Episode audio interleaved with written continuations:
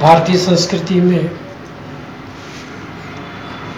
हमेशा बड़े बूढ़ों को सम्मान दिया जाता है और उनकी बिना जीवन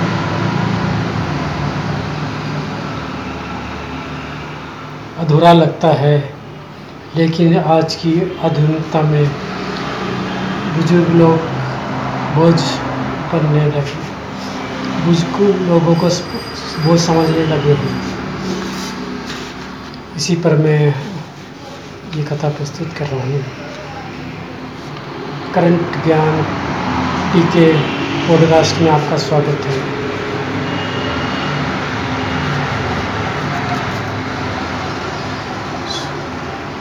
कथा महेंद्र शर्मा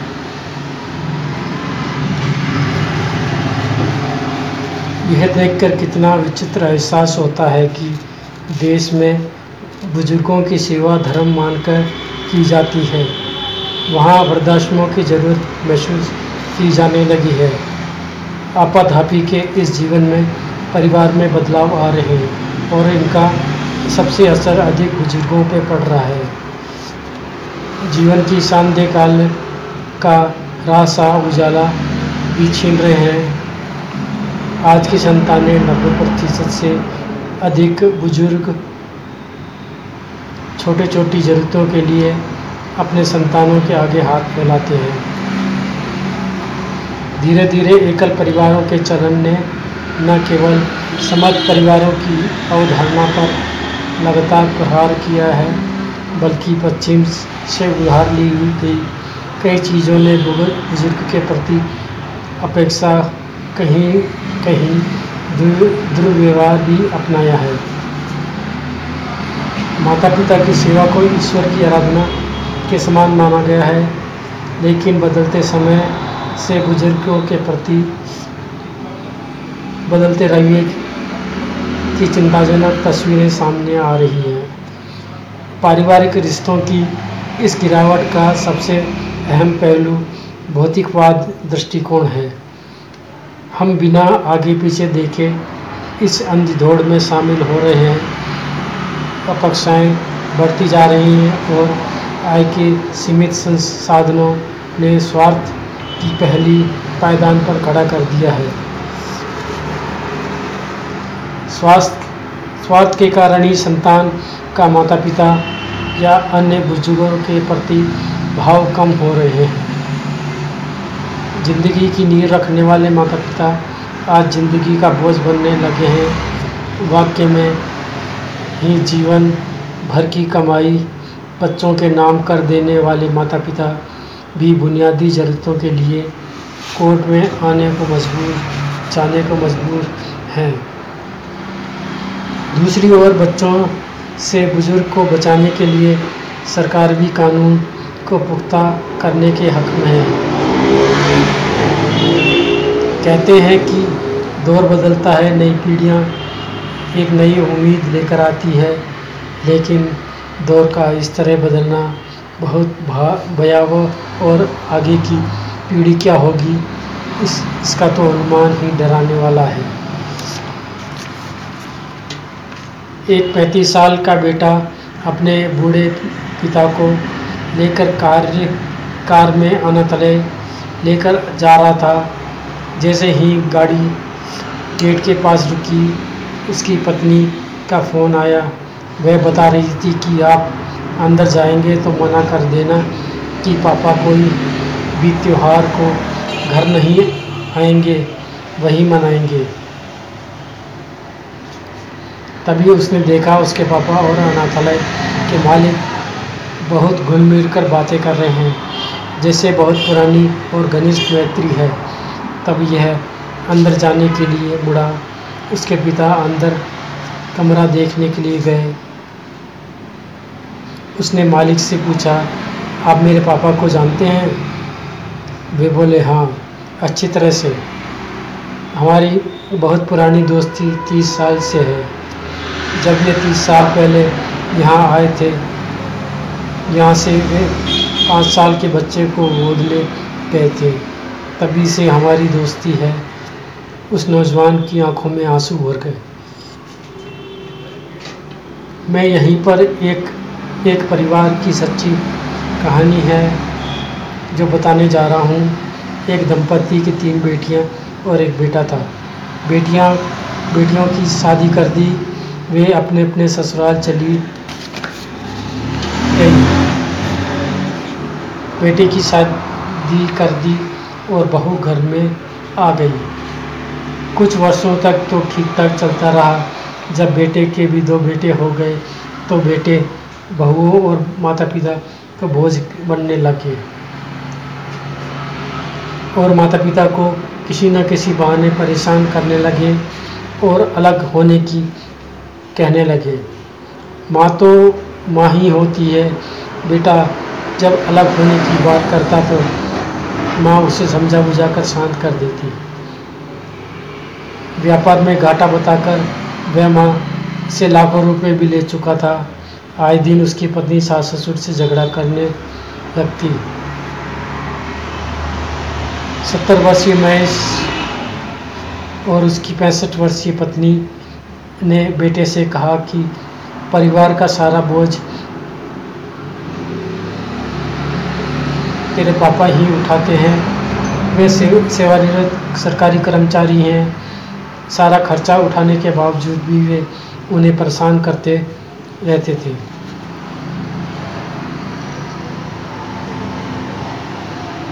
पिता द्वारा जब से खर्चा उठाना बंद कर दिया, वे प्रदर्शन में भेजने की तैयारी करने लगे। जब बेटियों को यह पता लगा कि माता पिता को घर से निकाल रहे हैं। तो ये तीनों बेटियाँ दीवार बनकर खड़ी हो गई और अपने भाई से बोली माता पिता इसी मकान में रहेंगे, हम यहाँ से नहीं जाने देंगे और तुम अलग रहना है तो तुम अलग हो जाओ। और बेटे बहू ऊपरी माले में रहने लगे। बेचारी माँ जो कि बीमारियों से ग्रस्त थी, उनकी दोनों किडनियाँ खराब हो चुकी थी। डॉक्टरों ने डायलिसिस बतला दिया साथ ही महेश कुमार भी बीमार रहते थे। वे दंपति खुद ही सारा घरेलू काम करते थे। आए दिन में विवाह हो जाती, वह बेटा माँ को दिखाने भी लेकर नहीं जाता था। जब माँ को डॉक्टर के पास जाना होता तो बेटियाँ को ही फ़ोन करके बुलाती।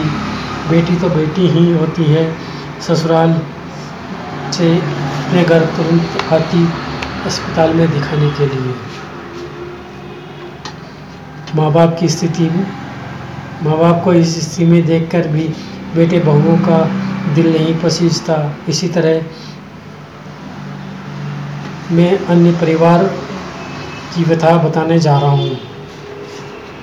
कुछ समय पहले हमारे मोहल्ले में एक व्यक्ति ने मकान खरीदा।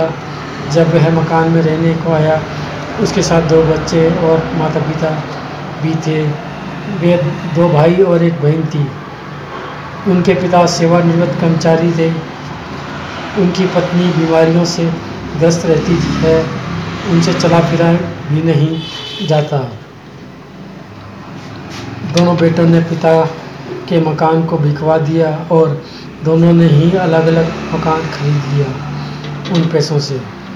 कुछ समय तक तो अपने माता पिता को अपने पास रखा, फिर बोलने लगे, पिताजी, इस मकान में दो ही कमरे हैं और मेरे बच्चों, मेरे बच्चे भी बड़े हो रहे हैं।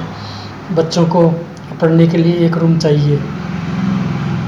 यह मकान छोटा पड़ता है। यह कहकर इनको कहने लगा कि, मैंने वृद्धाश्रम में बात कर ली है और वहाँ पर आपको सारी सुविधाएँ मिल, मिलेंगी और बीस हज़ार रुपये आपको प्रतिमाह देने होंगे। माता पिता को यह सुनकर दुखों का पहाड़ टूट गया। उनके पड़ोस में रहने वाली महिला को जब यह पता चला कि उनके दोनों बेटे अपने माँ बाप को अलग रखना चाहते हैं और उन्हें वृद्धाश्रम भेज रहे हैं तो उन बेटों को भला बुरा कहा कि, पहले तो उनका मकान बिकवा दिया, अब ये मकान अब लोग उस उम्र में कहाँ जाएँगे? इन्हें रहने की व्यवस्था में मैं स्वयं करती हूँ तथा उसने अपने पति से कहकर रहने की सारी व्यवस्था कर दी। भला हो उस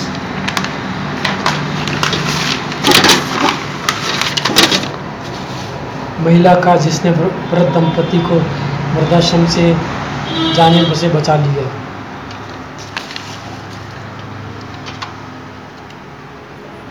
मैं दो तीन उदाहरण पेश किए हैं। ऐसे हज़ारों उदाहरण हमारे समाज में देखने को मिल जाएँगे, जिनके बहु बेटे अपने माता पिता को या सड़कों पर मरने के लिए छोड़ देते हैं या उनको वृद्धाश्रम में छोड़कर आ जाते हैं। एक पिता अपने बेटे को जन्म से लेकर परण तक अपने ऊपर 50 लाख रुपए खर्च कर देता है। लेकिन वही बेटा अपने माता पिता को पचास हज़ार रुपये भी खर्च नहीं करता। क्या कारण है कि जब बेटे की शादी नहीं हो जाती जब तक तो वह अपने माँ बाप के साथ रहता है। जैसे ही उसकी शादी हो जाती है, कुछ समय बाद ही अलग रहने लगता है। भारतीय संस्कृति में जो परिवार व्यवस्था, सुनिश्चिति, आज उसका ताना बाना ही टूट सा गया है। बुज़ुर्ग माता पिता सिर्फ़ त्योहारों को ज़रूरत तक ही सीमित हो गए हैं। बच्चों को इनकी ज़रूरत ही नहीं। एकाकी परिवार, भौतिकवाद की चकमचौंध ने सब कुछ बदल कर रख दिया है। आज के बच्चे माता पिता को अपने परिवार को हिस्सा नहीं मानते। ऐसे में भारतीय संस्कार बदल गया है। जो माँ बाप अपने सुविधाएँ छोड़कर बच्चों के लिए प्रॉपर्टी व पैसा इकट्ठा करते हैं, वो आज उनके भरण पोषण के नाम पर बच्चे दूर हट जाते हैं। हमारे शहर में कोठर, कोठारी में बंद रखा जा रहा है। ऐसे संवेदनशीलता खत्म हो गई है। खाली लाइफ की जगह लोग पैसा पाने में लगे हुए हैं और माता पिता के लिए भी बिल्कुल समय नहीं। माता पिता की अपेक्षा आज की पीढ़ी के लिए आम हो गई है। कई लोग ये स्पष्ट कहते हैं कि माता पिता के साथ ज़िंदगी भर थोड़े ही रहना रहा जा सकता है। वाक्य में मेट्रो शहर का ये ट्रेन आज छोटे परिवार, छोटे से शहर में देखने को मिल रहा है। अपना परिवार, बच्चों और पत्नियों तक सीमित रह गया है। माता पिता तो अब ज़रूरत माता पिता की तो अब ज़रूरत ही नहीं रही।